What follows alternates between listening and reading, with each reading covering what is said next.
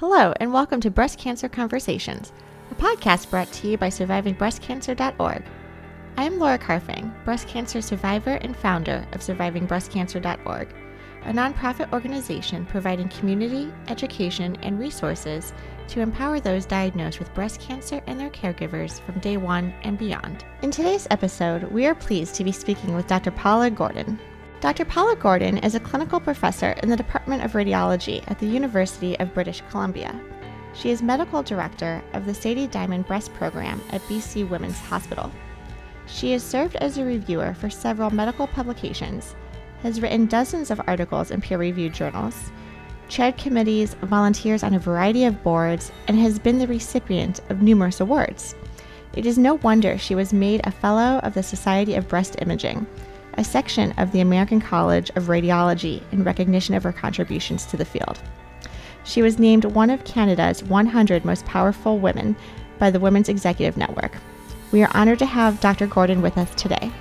Welcome to the conversation. The workhorse is mammography, both for screening and diagnostic mammography. Uh, ultrasound was the next modality to uh, really get going in the mid 80s and then MRI and PET scans and all kinds of other fancy stuff, contrast enhanced mammograms, uh, nuclear medicine tests like BSGI, breast specific gamma imaging, mm. and molecular breast imaging. But all these are different ways of looking at breast tissue. The mammogram is a low dose x ray of the breast, and a typical mammogram, screening mammogram, consists of two pictures of each breast one picture where the breast is squished from top to bottom, and the other from side to side at a bit of an angle. And the technology has really gotten so much better. Digital breast tomosynthesis. And that's a mammogram that's obtained while the x ray tube is moving in an arc while the patient's in compression, and it generates a series of pictures that look like you're flipping through the pages of a book. Or, for example, what we take for granted when we look at a CT scan and we page through a part of the body, like the abdomen, for example, um, where we see slices. And by looking in slices, we can see much better detail. Breasts are composed of fat and normal breast tissue. And if you want to break that down, we call that fibroglandular tissue. So the glands that make the milk and the fibrous tissue that supports the glands. But I'll just abbreviate that and call it normal breast tissue. On a mammogram, fat is black and normal breast tissue is white. And therein lies the limitation of mammography. Normal breast tissue is white, but abnormalities are white. So cancers are white. Cysts and other non cancerous lumps are white. And there's a range of what women have in their breast. Normal breast can be anything from almost 100% fat to 100% dense, dense being the normal white tissue. And if a woman gets a cancer, which is white, in a fatty breast, it jumps out at you like a star in the sky, a bright white area in a black background. If a woman gets a cancer in a dense breast, it's like you've heard the expression trying to find a snow a snowball in a snowstorm. And if a woman has in between breast tissue with some fat and some dense uh, tissue, it depends where the cancer arises. If it arises in a fatty part of her breast, we can still see it. But even if a woman has only a small amount of dense tissue, if her cancer arises in that little area, we could still miss it. So the accuracy of mammography is determined by how dense a woman's breasts are. And in North America, uh, the standard is to use what's called the BI-RADS system. That is a system from the American College of Radiology, and breast density is divided into four categories. And so it used to be 0 to 25% area of dense breast tissue, 25 to 50, 55 to 75, and 75 to 100 we don't use the percentage area method anymore, which in some ways has made it more complicated and subjective. We're supposed to kind of eyeball the mammogram and determine what the likelihood of a cancer being missed because of dense tissue is for a given woman. And women, I believe, should be told how dense their breasts are.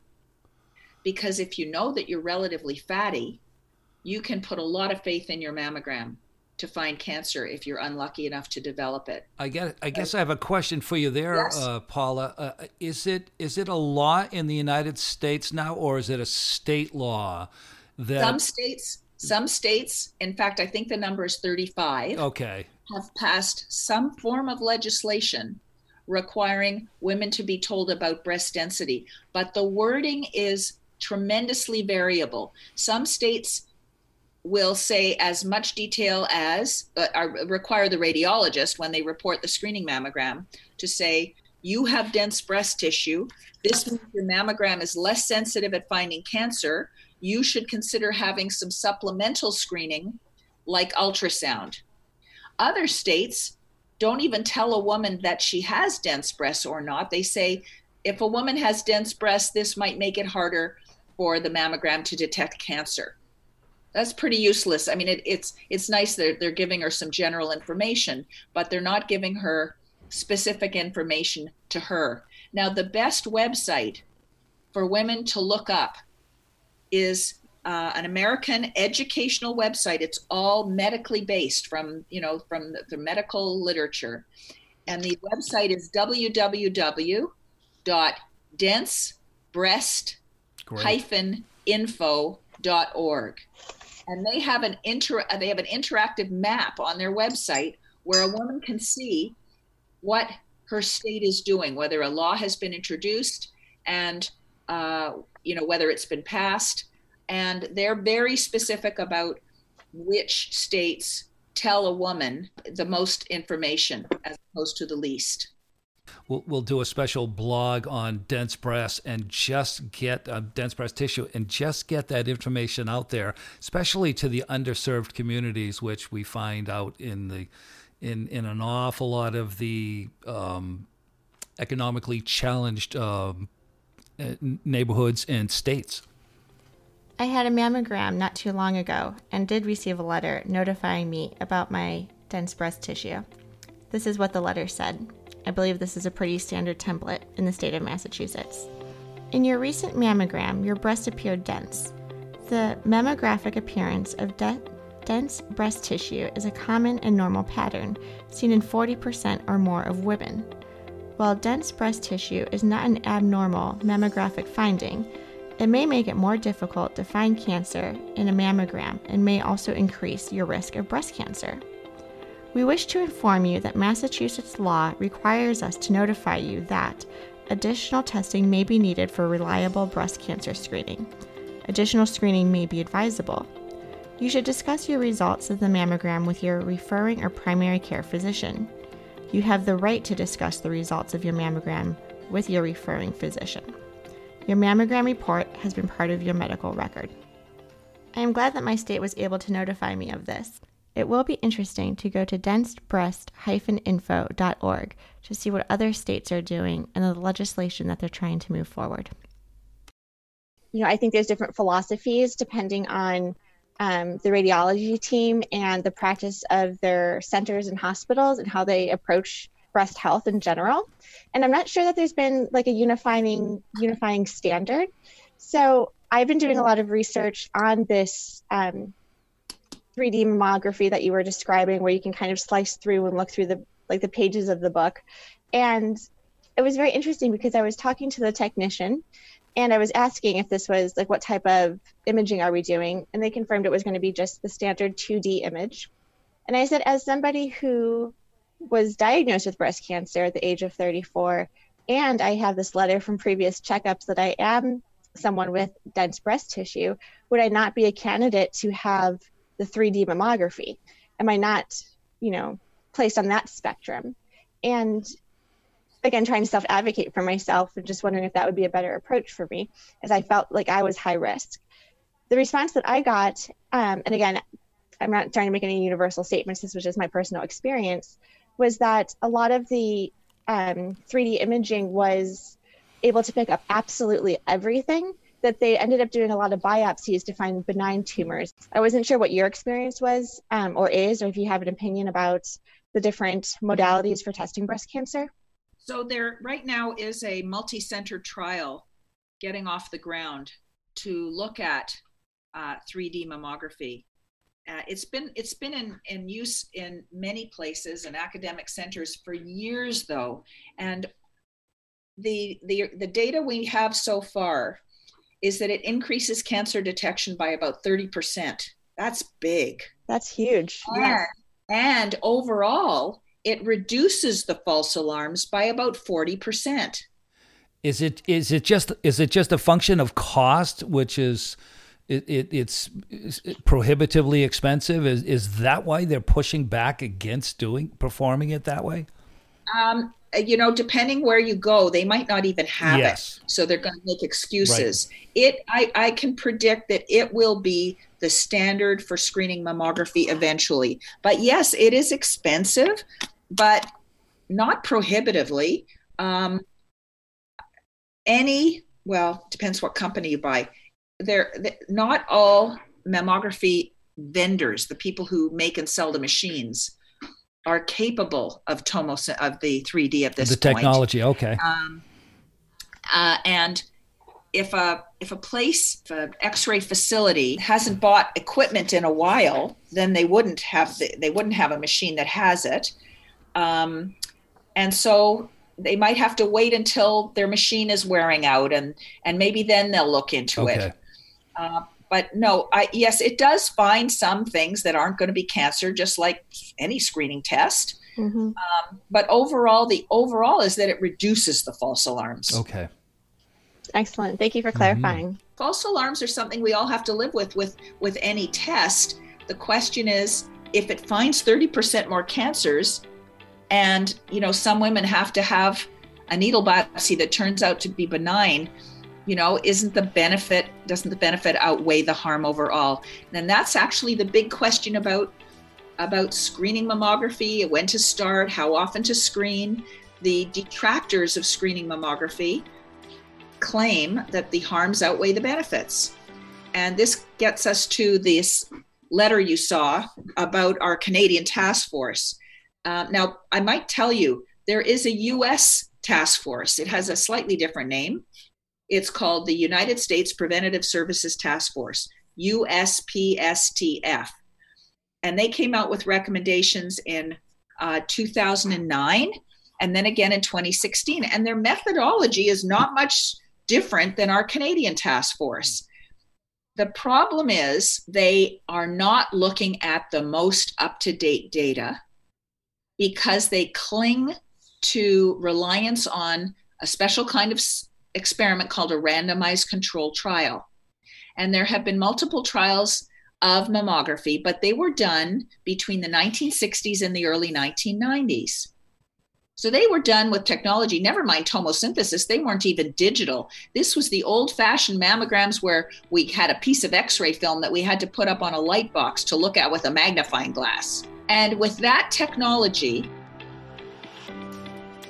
the mortality reduction from women having mammograms was in the neighborhood of 15 to 30 percent. The problem is that there were two trials done in Canada that were poorly designed and poorly executed. They not only didn't show mortality reduction, those trials showed that women who had mammograms were more likely to die of breast cancer. Now, how could that be? And it's the need to look at the really detailed minutia of how a study is done that is important. And that's what the task forces have not done. And what they did is they just these canadian trials should have been tossed. They should be completely ignored. But instead these people don't know any better.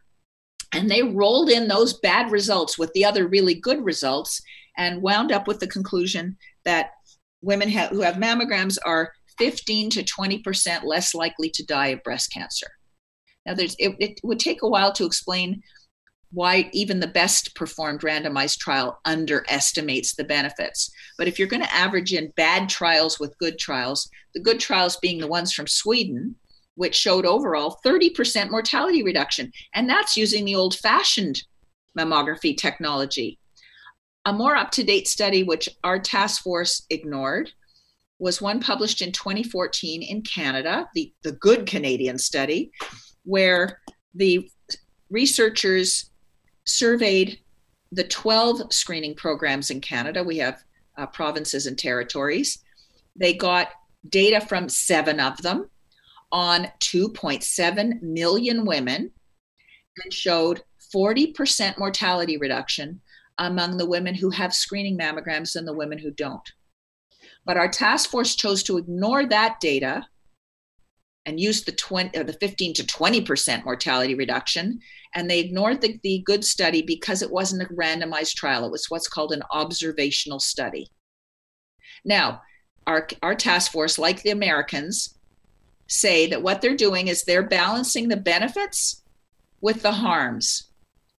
And because they regarded the benefits as tw- uh, 15 to 20 percent which is an underestimate, they said their harms outweigh those benefits. If they had used the 40% mortality reduction, would that have changed their minds?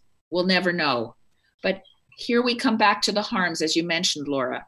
One of the harms, well, the, the harm they, they actually are most worried about, believe it or not, is that if a woman has a screening test and she gets recalled for additional tests, that she's going to be nervous understandably. And sometimes it takes a week or two or longer to get all the tests done that she needs to have before they can say, now we're, we're now we're confident that you don't have cancer. Mm-hmm. And all during that time, the woman is really anxious. But it's transient. And, you know, it's throwing out the baby with the bathwater to suggest that because some women are going to have transient anxiety, that we shouldn't screen women we shouldn't find those potentially lethal cancers that our current treatments can cure.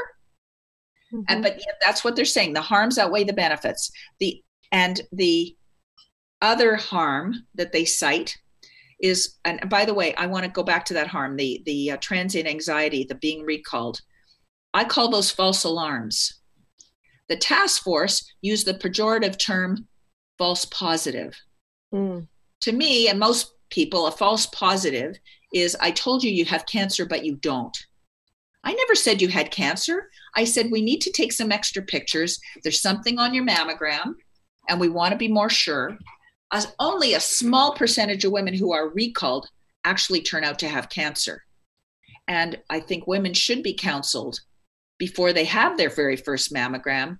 Look, false alarms are common but it's the price you have to pay for to help us find those early cancers. And if women understand that, I think they're in a position to choose for themselves whether the benefits are worth those harms. The other harm that they cite is so called overdiagnosis. Now, overdiagnosis is the theoretical possibility that we might find a cancer and the woman get treated for it but that she'll die of something else before her cancer would have killed her. And yes, of course, that happens. Let's say a woman finishes her cancer therapy and uh, she's on her way out to dinner to celebrate and she gets hit by a bus and dies. That's the silly mm-hmm. example that shows yes, we treated her for cancer, but it never would have killed her because she was always destined to get hit by the bus. Well, we don't know that she, we don't have a crystal ball. It could be that uh, especially in an older woman, she gets treated for her breast cancer, but then she dies of heart disease. If we knew that she was going to die of heart disease at a certain age, we may not have needed to treat her cancer because the heart disease would, but these are theoretical. And there's no reliable way of calculating the rate of overdiagnosis. It's something you can you can do modeling studies like just play with statistics and most experts agree that a realistic likelihood of overdiagnosis is less than 10%. But our task forces use the figure of 30%, which is unreasonably high. Furthermore, overdiagnosis, the way I just explained it to you, is much more likely in an older woman who's likely to get other diseases. It's much less likely in a younger woman. And so our task force shouldn't be using that as an excuse to deny screening to younger women. Mm-hmm. Like most of us recommend screening starting at age 40. We know that cancer gets more common as women get older, so 40 is a reasonable threshold. We also know that the breast gets less sensitive to any harmful effects of radiation as women get older. So 40 is the the sweet spot where most people think it is reasonable to start screening everybody at starting at age 40. But aren't, aren't we seeing an awful lot of uh, occurrence of cancer in t- women in their 20s and 30s now? Is this is this something that is it's just being picked up because of the, the, the social media campaign or just the, the, amount of education that is out there and, and the fact that um, they are being screened albeit they have to fight with their insurance companies in order to go through one of the various uh, breast uh, screening processes and get it paid for by the insurance company. And and I, I wanted you to touch upon that uh, as well up in Canada. Do you have single payer insurance up there? Is that all government? Yes, we have. We have socialized medicine, yes. which means the single payer is the government. Yes, and there's very little private medicine in Canada. Uh, in mm-hmm. fact, my province is um, threatening to uh, close all the private centers to make them close. Um, that's a whole other political discussion. Yes. Back to your oh question. so, so well, it, it let, let, me come back to it in a second. Sure. There, there have always been uh, women in the younger age ranges who get breast cancer. Yes. It is far less common. It is tragic. I don't think it's increasing in frequency.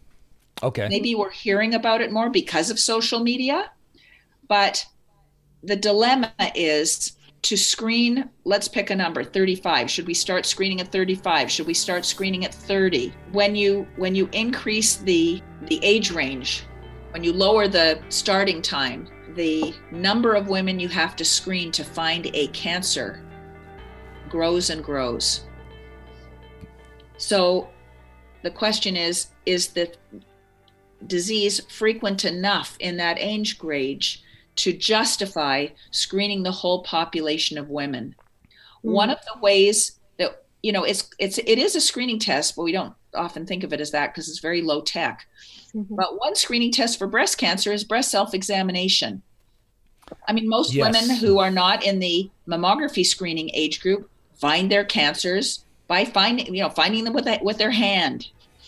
And our task force has recommended that women not do breast self examination yes yes. So the recommendation comes from the fact that there actually have been some randomized trials of breast self exam and that they haven't shown mortality reduction. But what's the harm for heaven's sakes if a woman gets to know what her own breast feels like normally she's more likely than any doctor or nurse to notice when there's a change or a new lump. And if we encourage women to do breast self examination, that that term's gone out of favor. Now they say be breast aware. um, if we encourage women to know what their own normal feels like, they're likely to find their cancer smaller than if they wait to just bump into it. Uh, there's one of the um, women who is involved with Dense Breast Canada, tells us that her she only found her cancer completely by accident because she was on a trip and staying in a hotel. And when she's at home, she always uses a shower puff mm-hmm. to suds herself. Mm-hmm. And she didn't have her shower puff in the hotel. So she soaked up her hands and started running her hands all over her body to wash herself. And that's when she found the big lump in her breast right. which she had never found before because, of course, the puff didn't find it. So, you wow. know, uh-huh. this so doing breast self-exam is still a, a means of earlier detection than a way. I mean, some women find their cancer because they look at themselves in the mirror one day and they notice a bulge, you know, in their breast, just that's visible in the mirror. So the task force saying women shouldn't do breast self-examination is to me a little silly also for women who are being screened with mammography who have dense breasts we know that mammograms miss 50% of breast cancers right. in those women.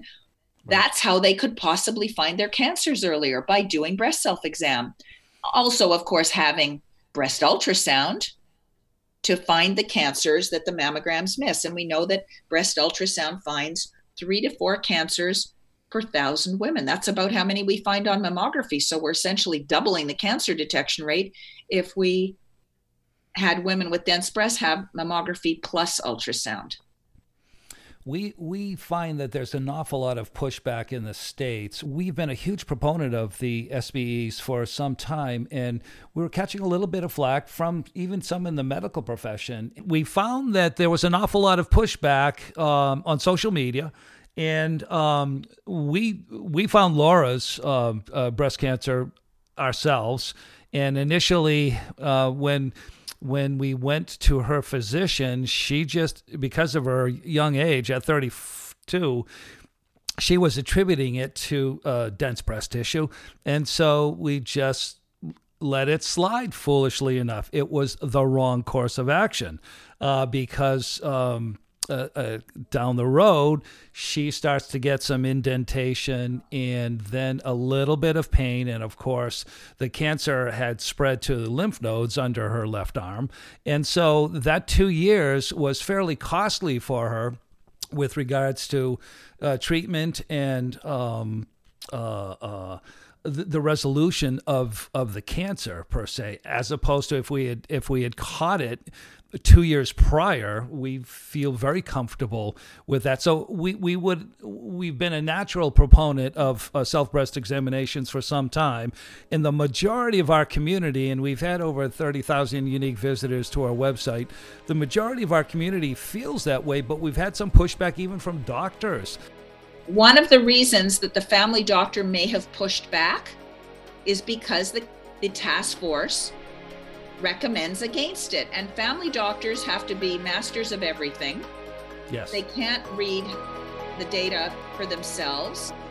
The people who are making the guidelines about breast cancer screening are not breast cancer experts. Now, let that sink in for a minute. And the GPs, the family doctors, and I know in the States a lot of people go to other healthcare providers, they believe that these guidelines are coming from experts and that's what they cling to and that's why you had pushback. Now having said that if a woman goes to her doctor and says i found a lump in my breast the doctor should never blow it off especially if a woman says look i do breast self examination and this is new this is different than my normal they sh- you really have to um, advocate for yourself uh, be assertive and at the very least, especially in a younger woman, start with an ultrasound perhaps. Now, in fact, the guidelines from the American College on how to deal with a lump um, are that if a woman is 30 or older, she can have a mammogram and an ultrasound right off the bat. And when you said that her doctor examined her and said it was dense tissue, I have to correct you, or I guess I'm correcting the doctor on that. You cannot tell if a woman has dense breasts by feel. Mm. So a doctor examining cannot, the only way you can tell is by having that first mammogram because a breast can feel lumpy even if it's fatty. Okay. A breast can be painful without being dense. The there the, the that's a that's a uh, something that's misunderstood a great deal. Dense breast tissue uh, can only be determined by a mammogram. So yes, I'm I'm so sorry to hear that you were delayed in getting diagnosed. Uh, thank goodness our therapies nowadays are so amazing that even women whose cancers aren't found early um, are doing very well. But another problem with the task force is that the only metric they consider is mortality reduction. Mm. They ignore because they only use, use randomized trials, and because the only thing a randomized trial measures is the mortality from breast cancer. They ignore three other important benefits of early detection, and you're going to be nodding in a minute, Laura. If a woman has her breast cancer detected early, she's more likely to be a candidate for a lumpectomy and not need a mastectomy. Yes. If a woman has her breast cancer detected earlier, she may not need an axillary dissection. That's the armpit surgery, for which a common complication is lymphedema. That's when a woman gets a swollen arm and hand, which is life changing. and permanent. Nowadays, women with early breast cancer can have a sentinel node biopsy and avoid the armpit surgery. Task force didn't consider that a benefit. And lastly, nowadays, with genomic testing, many women who are diagnosed early can avoid chemotherapy. And our task forces don't give that any merit. Wow. So, so, so that's why even when a younger woman gets breast cancer and she's not in the mammography screening age group, we still want her diagnosed earlier. And breast self examination is one of the ways that that can happen. Yes, absolutely. I, I, I think you hit the nail on the head with my exact uh, diagnosis and prognosis. So, because it moved to the lymph nodes, I did have to have that full axillary node dissection. And therefore, because it already spread to the lymph nodes, was not a candidate for that um, oncotype DX testing to see whether or not I needed chemotherapy or not. So, yeah, I had what we call the trifecta, right, with chemotherapy, surgery, radiation, additional um, I took an oral chemotherapy of capecitabine for six months afterwards, and now I'm on hormonal therapies for the next 10 years. But you know, the medicines are great. They keep coming up with new and more advanced medications. So, you know, I'm remaining positive about all of that. There's there's so many and, and suffering lymphedema as well. Sorry, I missed that. Oh yeah, I'm suffering lymphedema as well because of that. I see a massage therapist, but it's, it's very early on. So I wear the sleeve and then do the um, self lymphatic massages. But wouldn't it be nice if you didn't have to have it? Oh my God, yes. yes. um, so, yes, there's a lot to be positive about, but we can do better. Yes.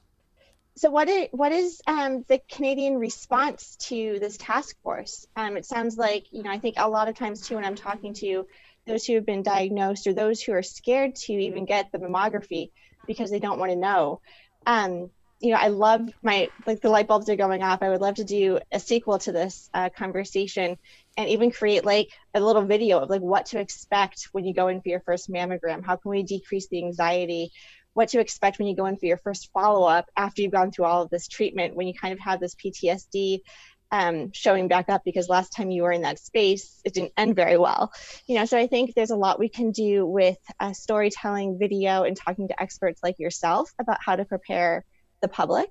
Um, but I'd be curious to know now that we know kind of where the task force, where they're positioning themselves, what what's the movement going on in Canada, and how can people get involved and have a response to this? Great question. So let me backtrack a little bit because our task force did come out with guidelines in 2011 that were pretty much the same. And the reason they're no different now, even though there's this new data, is our task force won't look at the new data because it's not a randomized trial. And the only thing they really changed is they said uh, the decision about screening should be shared decision making between a woman and her doctor. Mm-hmm. Well, of course it should be shared. But then what they did is they feed the family doctors all this old data. Um, and it's the, if a woman's going to really make an informed decision, she needs the current data. And so I, I would direct you, in fact, to there's a, a, wonderful website for women contemplating mammography and making that decision called endtheconfusion.org. Hmm. That's a really good one. I'll take notes on that. Yeah, absolutely. Yes. And what are we doing in Canada? Well, um, we have a very small network in Canada compared to the US. In, in the US, there's the American College of Radiology, and the, the uh, Society of Breast Imaging. In Canada, most breast and most breast imaging is done by general radiologists. There are not a lot who are super focused on breast imaging. And uh, just in the last year, colleagues have formed the Canadian Society of Breast Imaging. We had our inaugural meeting uh, last year, and we have our next one coming up in May and we're trying to rally support. It's really shocking how little support there has been, though. And I wrote a letter when the task force recommendations came out, and I was able to get 130 signatures from just asking people one at a time, pretty much. And these are mostly radiologists because radiologists know the most about the randomized trials. They know the, all the problems with the Canadian study and why it should have been thrown out. And we've had some coverage. Um, a really good um, podcast through our Canadian Broadcasting Corporation. That's the equivalent of NPR in the States. Is um, by a doctor named Brian Goldman, and his podcast is called White Coat Black Art. And he did a podcast. Oh, I want to say last April. I've forgotten. I can actually send you the details by email where he oh, interviewed Michelle uh, DiTommaso, who's one of the founders of Dense Breast Canada, mm. and really brought some awareness to the subject of dense breasts. Um, but uh, in the meantime, uh, I wrote this letter. I was able to get 130 signatures. It was sent to every provincial minister of health and the federal minister of health. Uh, Canada's a little complicated because um, health is administered on a provincial level, but the Canadian Task Force is funded by the feds. And they give them money, but then they don't have any oversight. So they let them come out with these mm-hmm. guidelines, but they don't insist that they be reviewed by experts before they're disseminated to the family doctors and the public. There's now a petition that was started by Dense Breast Canada. It's only been up for a week on a website called uh, change.org. And we have almost 13,000 signatures in less than a week. Now, remember, Canada's a tenth the population of the US. So, I mean, that probably sounds like a small number to you, but that's major. No, that's amazing. That's great. but um, it's really hard to rally Canadians because having social health care, mm-hmm. a lot of them just assume that the government's going to take care of them. And if it's a recommended test, it will be provided. And if it's not covered, it must not be necessary. So we have we're, we're working very hard at educating the public about the uh, limitations of these recommendations. So let me let me stop you there for a second, Paula. So if a young woman who's under the age, and she's 28 years old, and, and she, through uh, her self breast examinations, detects a lump, and then she wants to go for a mammogram or an ultrasound. Will the will the will Canada not pay for that? Is yes. she on her own? If her family doctor writes her a requisition, it's covered. Okay. If, and that's if she has a lump. Okay. Now, what's changed in the last month is that uh, in my province, British Columbia, if a woman finds out that she has dense breasts and she wants to have a screening ultrasound, if her doctor will give her, her a requisition, it is now covered. That's only in the last month. Mm. Okay. A problem we're having though is that it's not really available many places. So even a woman can go to an, a, a place, an office or a hospital that does ultrasound, but they're in a position to say, well, we don't do that. And part of the problem is that the fee to do it is really not adequate. And so the radiologists will think, the radiology department will think, look, we've got wait wait times for all these essential tests, and we just can't give up appointment spots if we're not going to get paid enough to do it. Oh boy. Oh boy. So in yeah. my city, I think there's only one office that's doing screening ultrasound, and that's the one where I work. Okay. So it's now covered, though. That's that's a step. That's a big step. That's, that's yeah. definitely a step, and, and it's uh, it's done piecemeal. So so in essence, what you're saying is that we have some folks who don't take the Hippocratic oath, who are making decisions on those folks who do take that oath, who are working in tandem with uh, potential breast cancer patients fighting the system, and I, I use the term loosely, of course, but um, it just it doesn't make sense to me. There's there's illogic there. I, I hear, yeah, that's an interesting way of looking at it. I will tell you though, in the United States, there are only five states that require insurance to cover supplemental screening. So even though there's 35 states that tell women about dense breasts, uh, mm-hmm. Only five states have legislation requiring that the test be covered by insurance. And if you have dense breasts, get an ultrasound as well. In fact, in the US, the American College, I'm thinking with two brains here, the American College issued new guidelines that women who've had breast cancer, who have dense breasts, should be offered MRI, which is even more sensitive than ultrasound. Mm-hmm. Never, never, mind ultrasound. Get your get your tomosynthesis and your MRI if you're dense. Yes. If you have a mammogram and you've had a breast recurrence and you have fatty breasts, we'll probably see a recurrence on a mammogram pretty much all the way back. We get almost all the way to the pectoral muscle. Okay. If you have fatty breasts and a woman who has dense breasts, we could miss it. Mm-hmm. That's right. why women who've had cancer who are at an increased risk of getting a recurrence are recommended to have MRI if they have dense breasts.